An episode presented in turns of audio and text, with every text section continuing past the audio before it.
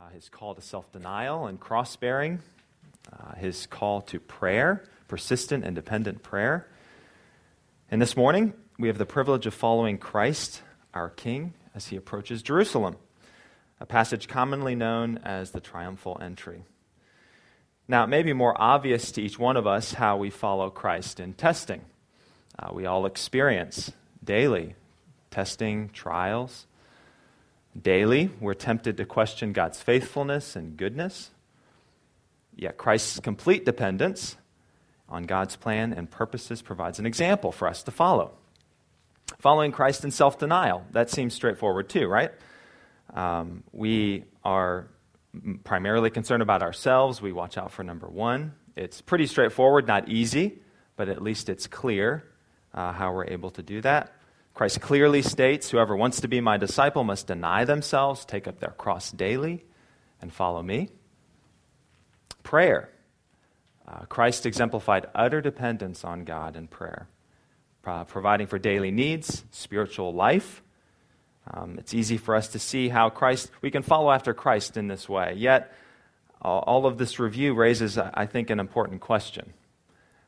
How do we follow Christ in the triumphal entry? Um, how do we follow Christ in the triumphal entry? It's probably not a passage that many of us reference in uh, discipleship talks or spiritual growth discussions. Yet, here in the passage in Luke 19 this morning, there are several important truths to be understood that will directly impact our walk with Christ, how we walk with Christ, how we follow Christ. Stated directly, Christ's triumphal entry as the one true King leads us to the cross, where our only reasonable, reasonable response is genuine worship. And so, for this reason, that's why I've titled the sermon this morning, Following Christ, our King. Our text is Luke 19, verses 28 through 40, so turn there with me if you would. Luke 19, 28 through 40. And what we're going to continue to review this morning, the main idea is this Following Christ our King leads to a cruciform life of worship. Following Christ our King leads to a cruciform life, of worship. So, Luke 19, starting in verse 28, please follow along with me as I read. After Jesus had said this, he went on ahead, going up to Jerusalem. As he approached Bethphage and Bethany at the, the hill called the Mount of Olives, he sent two of his disciples, saying to them, Go to the village ahead of you, and as you enter it, you will find a colt tied there, which no one has ever ridden. Untie it and bring it here. If anyone asks you, Why are you untying it? Say, The Lord needs it. Those who were sent ahead went and found it just as he had told them. As they were untying the colt, its owners asked them, Why are you untying the colt? They replied, The Lord needs it. They brought it to Jesus, threw their cloaks on the colt, and put Jesus on it. And as he went along, people spread their cloaks on the road. When he came near the place where the road goes down the Mount of Olives, the whole crowd of disciples began joyfully to praise God in loud voices for all the miracles they had seen. Blessed is the King who comes in the name of the Lord. Peace in heaven and glory in the highest. Some of the Pharisees in the crowd said to Jesus, Teacher, rebuke your disciples. I tell you, he replied, if they keep quiet, the stones will cry out. Christ's focus as he begins his journey into Jerusalem in this passage, uh, which is in many ways a point of no return, uh, is fulfilling the promised plan of God on the cross. And the faithful Christian life, exemplified by Christ himself, is cruciform. Now, that might be a unique word to, to you or a new word. Uh, you probably know by now I enjoy uh, using uh, strange and obscure words when I preach. I hope you um, you probably ignore them like my wife does, but in this sense, understand cruciform simply means cross shaped. Just a fancy way of saying cross shaped. Uh, it is formed by and like the work of Christ on the cross. Following Christ our King then leads to a cross shaped life of worship. Our entire life, our thoughts, our actions, our speech, our vocations must be intentionally fashioned by the cross of Christ, cruciform.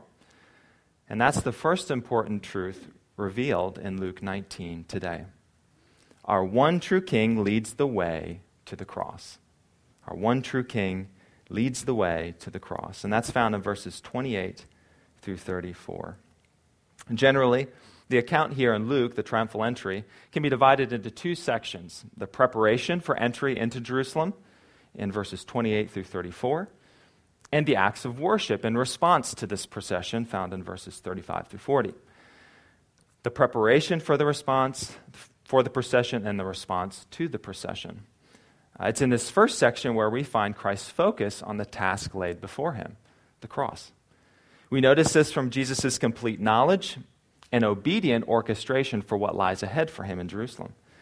The events of the coming week aren't unexpected to him, and uh, Jesus knows exactly what he's writing to. In fact, there are events that are set, set in motion before the foundations of the world. That's the way that Scripture describes it. And he repeatedly and resolutely here in this passage shows commitment to this plan. Jesus is directing the sequence of events that leads directly to his death. Like the testing in the wilderness, here's another chance for Jesus to direct events for his personal advantage. What does he do then? He reinforces his commitment to the cross. God's plan from the foundation of the world, and he provides, Jesus provides, an example of living a cross shaped, cross focused, cruciform life. He exemplifies perfect obedience.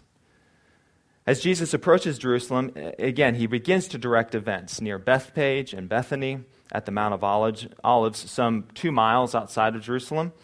Uh, Jesus sends some disciples to procure an animal for his entrance into the capital. Verses 30 through 34 describe the clear and precise directions given by Jesus.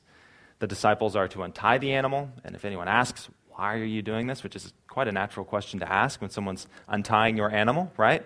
Uh, they're simply to say, the Lord needs it.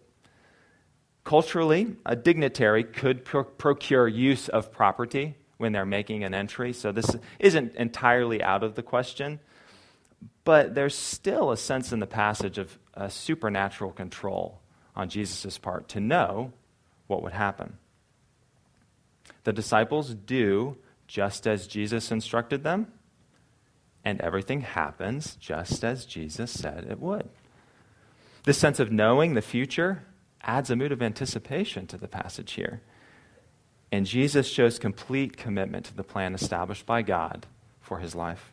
There's no alteration, no amendment, no retreat, but complete obedience.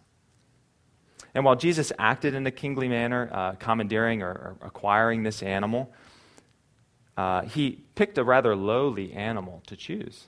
Uh, officials did use donkeys, uh, but they typically used them for civil, not military processions. Culturally, in fact, this would have been polar opposite to what a king would have done entering the capital. Uh, the name of the game was pomp and circumstance, was flashy, big, huge uh, ordeals. And it becomes a bit of that over time. But uh, Jesus chooses a colt to enter the city in. And this is a clear indication of the kind of work Jesus will do when he's in the city. Instead of showing might or force, instead of an over the top spectacle, Jesus coordinates an entrance as a meek and peaceful king. Uh, consider how Jesus weeps over the city after, uh, after this passage in, in Luke 19 42. He says, If you, even you, had known on this day that I would bring you what? Peace. Jesus is the King of kings, but he's also the Prince of Peace. Recall the promise of Isaiah 9 6. For unto us a child is born, unto us a son is given. And the government will be upon his shoulders, so he is a king. And he will be called Wonderful Counselor, Mighty God, Everlasting Father, Prince of Peace. So Jesus starts toward Jerusalem with a carefully planned commitment to peacefully and meekly attend to the Father's business not for personal comfort or in a show of might, but faithfully to fulfill God's redemptive plan. He maintains focus on the plan before him, and that's the cross. The choice of the colt itself is also prophetic fulfillment, because over 500 years earlier, Zechariah had promised that the Messiah would come riding on the foal of a donkey. Zechariah 9, 9 says, Rejoice greatly, daughter Zion. Shout, daughter Jerusalem. See, your king comes to you. righteous and victorious, lowly and riding on a donkey, on a colt, the foal of a donkey. Jesus fulfills the promises of God, humbly and righteously leading the way to the cross. What was promised throughout the Old Testament prophets is now being accomplished in the person and work of Jesus Christ. Jesus' obedience proclaims God's faithfulness. The pro- prophetic fulfillment of this unridden colt also reveals another important aspect of Jesus' work that he's indicating with these choices. You see, while the unridden colt would probably have drawn their minds in this day to the kingly processions of Solomon and Jehu, if you read the Old Testament, that's how they entered the cities, the city of Jerusalem. Um, the unridden animal also symbolizes purity. The Mosaic Law demanded animals that had never been yoked or worked to provide acceptable, pure sacrifices. Only unyoked or unworked animals could carry the Ark of the Covenant. So, do you see the picture then? Christ, our King, leads the way to the cross as a pure and acceptable sacrifice for all mankind, carrying the new covenant with him in his body and blood. He is the acceptable sacrifice, leading mankind to the place of redemption that he himself will fulfill and complete on our behalf.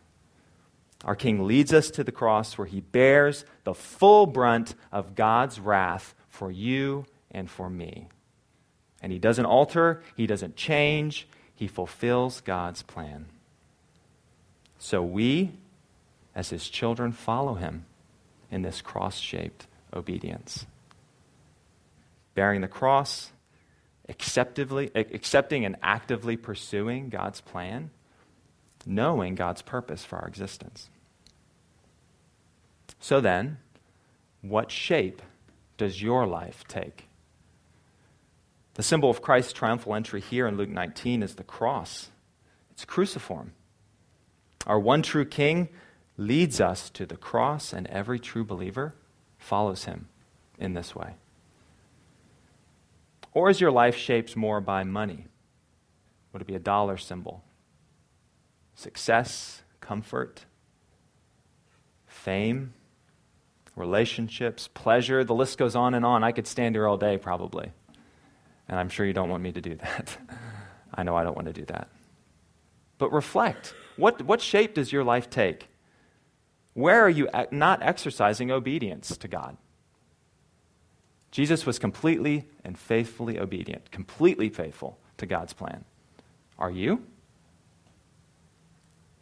It's quite safe to assume that each of us, I know I do, have an area where we're not exercising complete and utter obedience in this way. Jesus leads us to the cross. Do you faithfully follow him there? His obedience displayed God's faithfulness. What does your life display? Also, what kind of king is Jesus to you? Jesus is a humble king, pursuing the praise and glory of God alone, submitting himself to the cross when offered yet another chance to plan things out differently for himself. When he had the chance for his entrance to take the shape of a sword or a scepter or a crown, he chooses the shape of a cross. Are you okay with your life taking that same shape? It's hard. I know it is. I'm not asking these questions because it's easy, it's difficult. It requires sacrifice. Or maybe you're going along with Jesus in the hope that somehow he's going to fulfill your hopes and dreams. Have you even considered why you're following him? why you're here this morning? Throughout the Gospels, the disciples continue to believe that they knew what Jesus was doing, even better in some instances than he knew what he was doing, right? Jesus, uh, Peter correcting Jesus is the, the most common story of that. Repeatedly, they ignored or misunderstood, to be a little bit kinder, uh, Jesus' pretty clear proclamations of his death. They didn't get it. The cross is difficult, bloody, and degrading. Yet, our life must take this shape if we hope to be true followers of Christ. He leads us to the cross. Do you follow him there? A good way to determine also if your life is cruciform is simply to ask yourself this What do I do when Jesus doesn't behave the way I expect him to?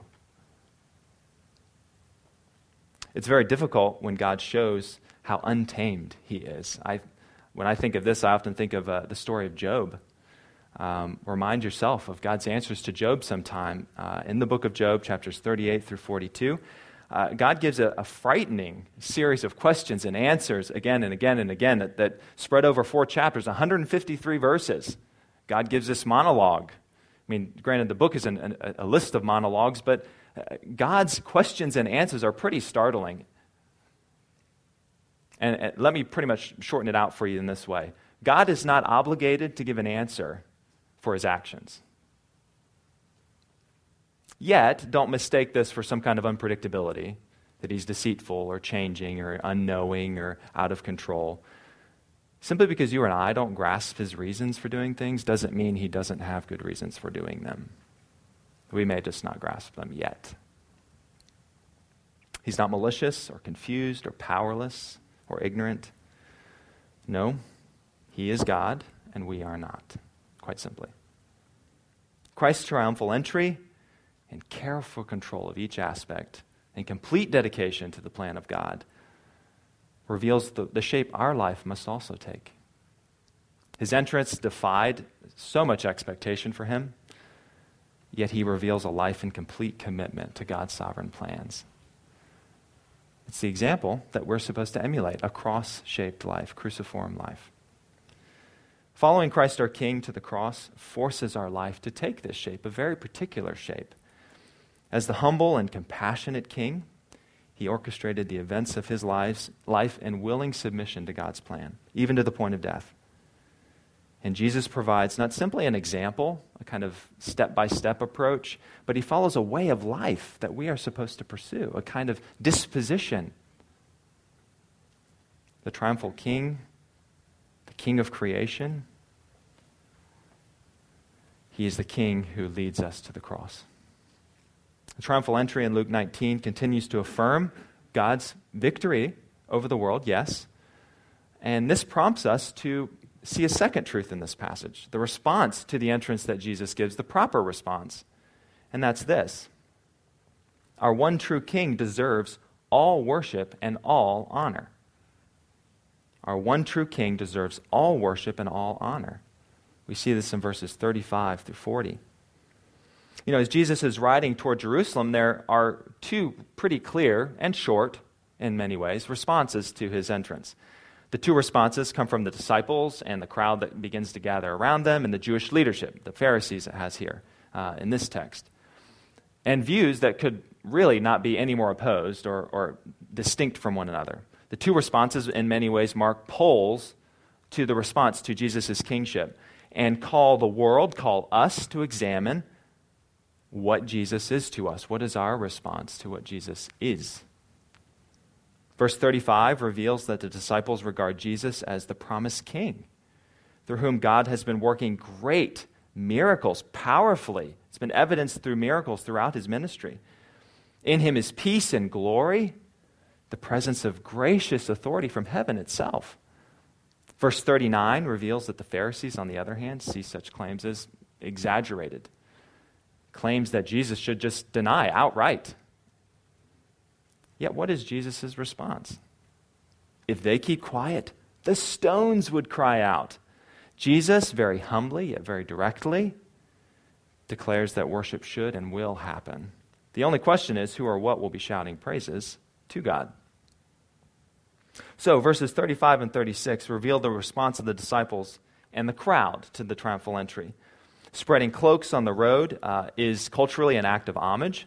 Uh, recall 2 Kings 9, verse 13, where Jehu is entering Jerusalem. They all cast their cloaks on the staircases uh, as a, a, a, proclamation of his kingship.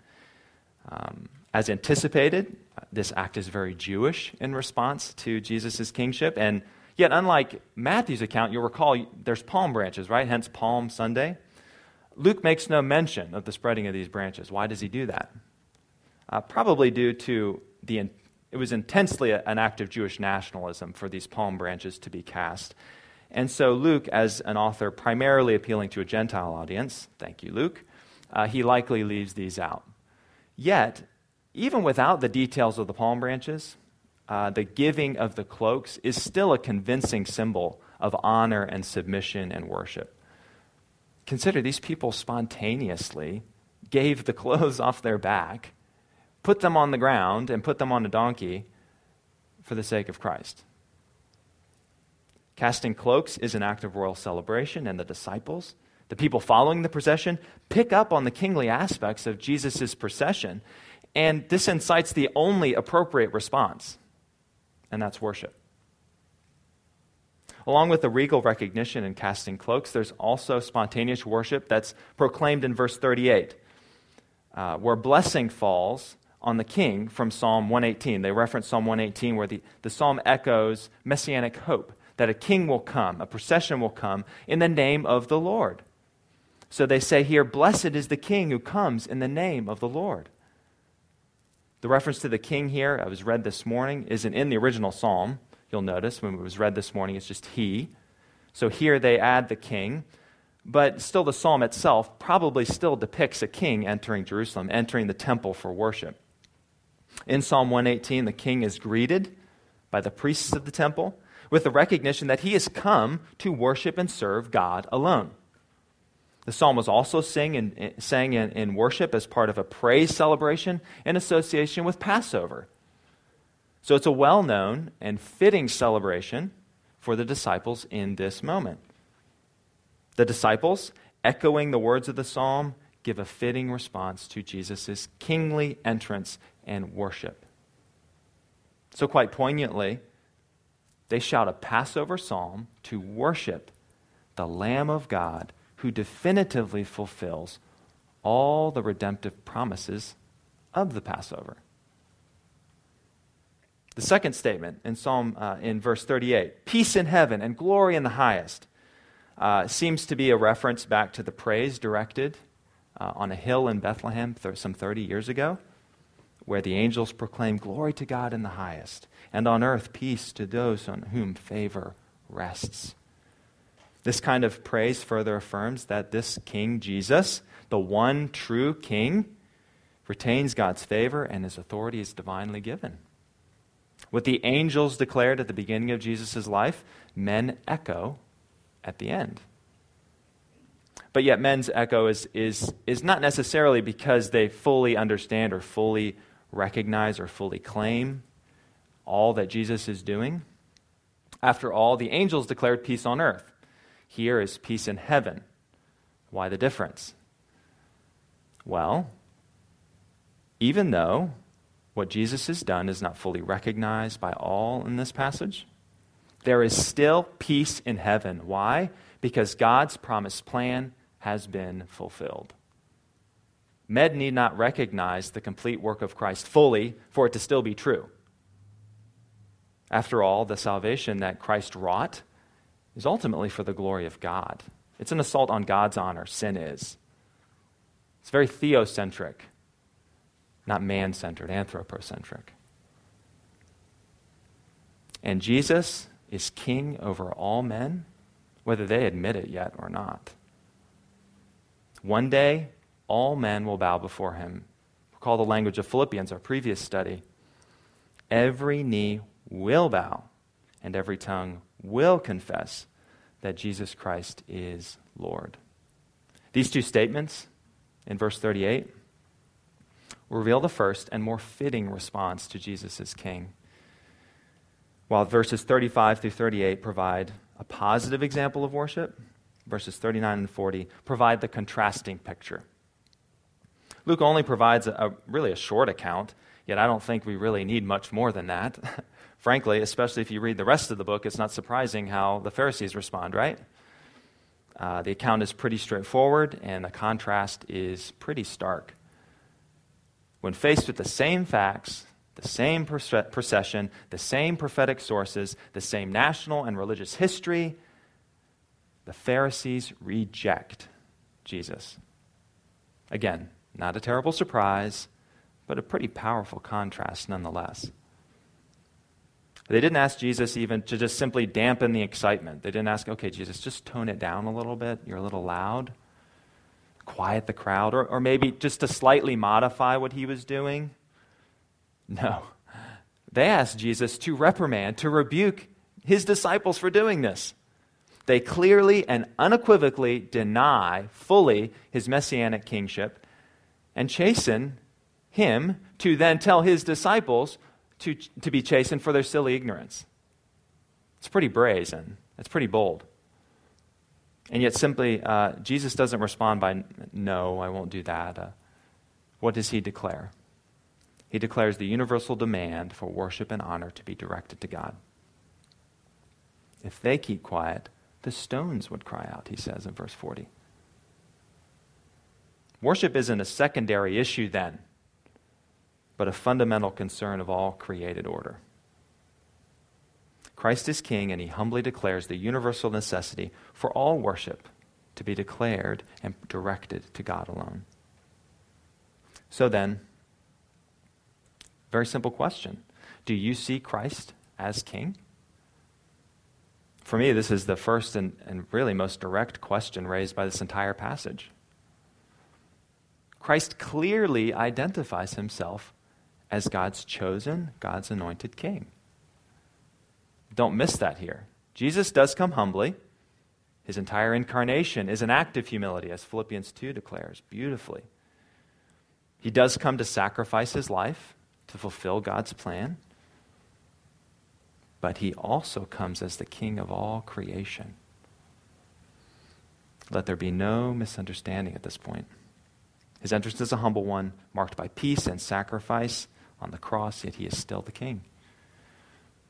If not a king, then who do you think Jesus is? What is Jesus to you? Sure, this might be a, maybe a funny way of asking it. Maybe you've never been asked that way before. But understand the nuance uh, here. Is Jesus really the King of Kings to you? Really? I think your life would look a little bit differently. I know my life would. Is he a king or some kind of literary figure, a book that we read? Some guy gets up and talks about it on Sunday, the guy being me. My parents talk about it. My spouse talks about it. I kind of think about it. Or is he the Lord of your entire life? The whole narrative structure of this passage challenges us to ask ourselves where we place Jesus. Is he the humble king of peace or, and glory, or isn't he? Is he your king? Or have you replaced him with inferior tyrants? Pleasure, money, relationships, sex, comfort. The saddest thing that can happen is that we believe a lie that somehow we'd be happier without Christ as Lord of our life. And that's just not true. It's an old lie. It's a good one, successful one, but it's a lie nonetheless. Who or what is leading you then? If not Christ, then who or what? What, what, is, what defines your life? The symbolism of the disciples and the crowds casting cloaks, it extends far beyond some kind of culturally bound act of submission, humility, and exaltation. Consider what it is that you would sacrifice everything to obtain. What do you worship? What do you exalt? What are you terrified of losing? What entertains you? We live in an entertainment culture, right? What, what entertains you tells a lot about your life. What you believe, who's Lord of your life. What do you worship? We all worship something. Worship Christ alone. And what is your response to this real and actual truth that Christ is King of all, whether you like it or not? There are two responses here in this passage. Um, do you fear in an unhealthy sense, not in a kind of righteous, godly fear? Do you, are you afraid? Does it worry you that Christ is King? You worried what that means for you? Do you hate it? Do you even care? Does it even matter to you? Your response to Jesus is the single defining choice of your entire life. There are eternal consequences for that choice. Do you accept him as Savior and King, or do you reject him? Those are the only two responses. There's, there's no ambivalence or kind of wishy washy middle ground that we can kind of take. That's it. You either accept him or you reject him. And we may not think we're so bold as the Pharisees as to tell Jesus to his face what he should do. Yet, isn't that exactly what we do when we deny him the worship, praise, commitment, time, energy, love that he deserves? We are telling him what he does and does not deserve. That's exactly what the Pharisees did. Pray that God will reveal this truth in our lives. In your life, pray for me and my life, because it's a difficult thing to do. But it, it must happen. Christ is King and Lord of all. And as Christians, we serve a particular kind of king. The kind of king who leaves the glories, the riches, the comforts of divine fellowship in heaven to take on human flesh. He endured pain, fatigue, poverty, loneliness, and humble obedience to the Father. He's the kind of king who patiently and repeatedly teaches slow learners. I take great comfort from that as a student. Jesus was such a patient teacher. God is so patient and faithful. That's the kind of king we serve. And he repeatedly teaches even when his popularity mutated into a hostility that would result in the cross. We serve the kind of king who knows our frailties then. He knows our fears, our failures, our weaknesses. We serve a, a king who journeyed from the highest heaven to the lowliest position on earth for you and for me. Surely this king, surely this king deserves all honor and all praise and all glory. It's the only reasonable response. And following him changes the shape of our desires, our hopes, our dreams, our aspirations. Following him, truly following him, will only generate worship. Following Christ our King leads to a cruciform, cross shaped life of worship. Our one true King leads us to the cross. Prayerfully consider whether you have accepted the cross as the shape of your life, your only source of peace with God. Because Christ's cross changes the entire shape of our lives, everything. If you've truly bought into it, it will. Because that's God's promise, not because we somehow generated ourselves, because that's God's promise, and He is faithful to us. We either accept or reject the cross, and we either worship Him as King or we resist His rule. Allow the cross to shape your life. Submit to His rule and worship Him alone. As we enter Holy Week, a wonderful time of the year, reflect on the shape of your life. And take it as, a, as an opportunity to renew a heart of worship to our King who gave so much for us. All that he has accomplished for his chosen people. Let's pray. God, you are so faithful to us. You are so kind. You are holy and just. And you sent your Son to die in our place. He leads us to the cross, and may our lives take that same shape. May the life, death, and resurrection of Christ become the defining feature of our daily choices. Continue to connect by your Spirit's power the gospel to our daily living, our work, our families, our desires. And may God, our life be symbolized and, and be a portrait of worship to you in every moment of every day. We can only do this through your Spirit's power, so we graciously and humbly ask for it now knowing that you will, you will keep your word to us. You hear us, you listen, and you answer.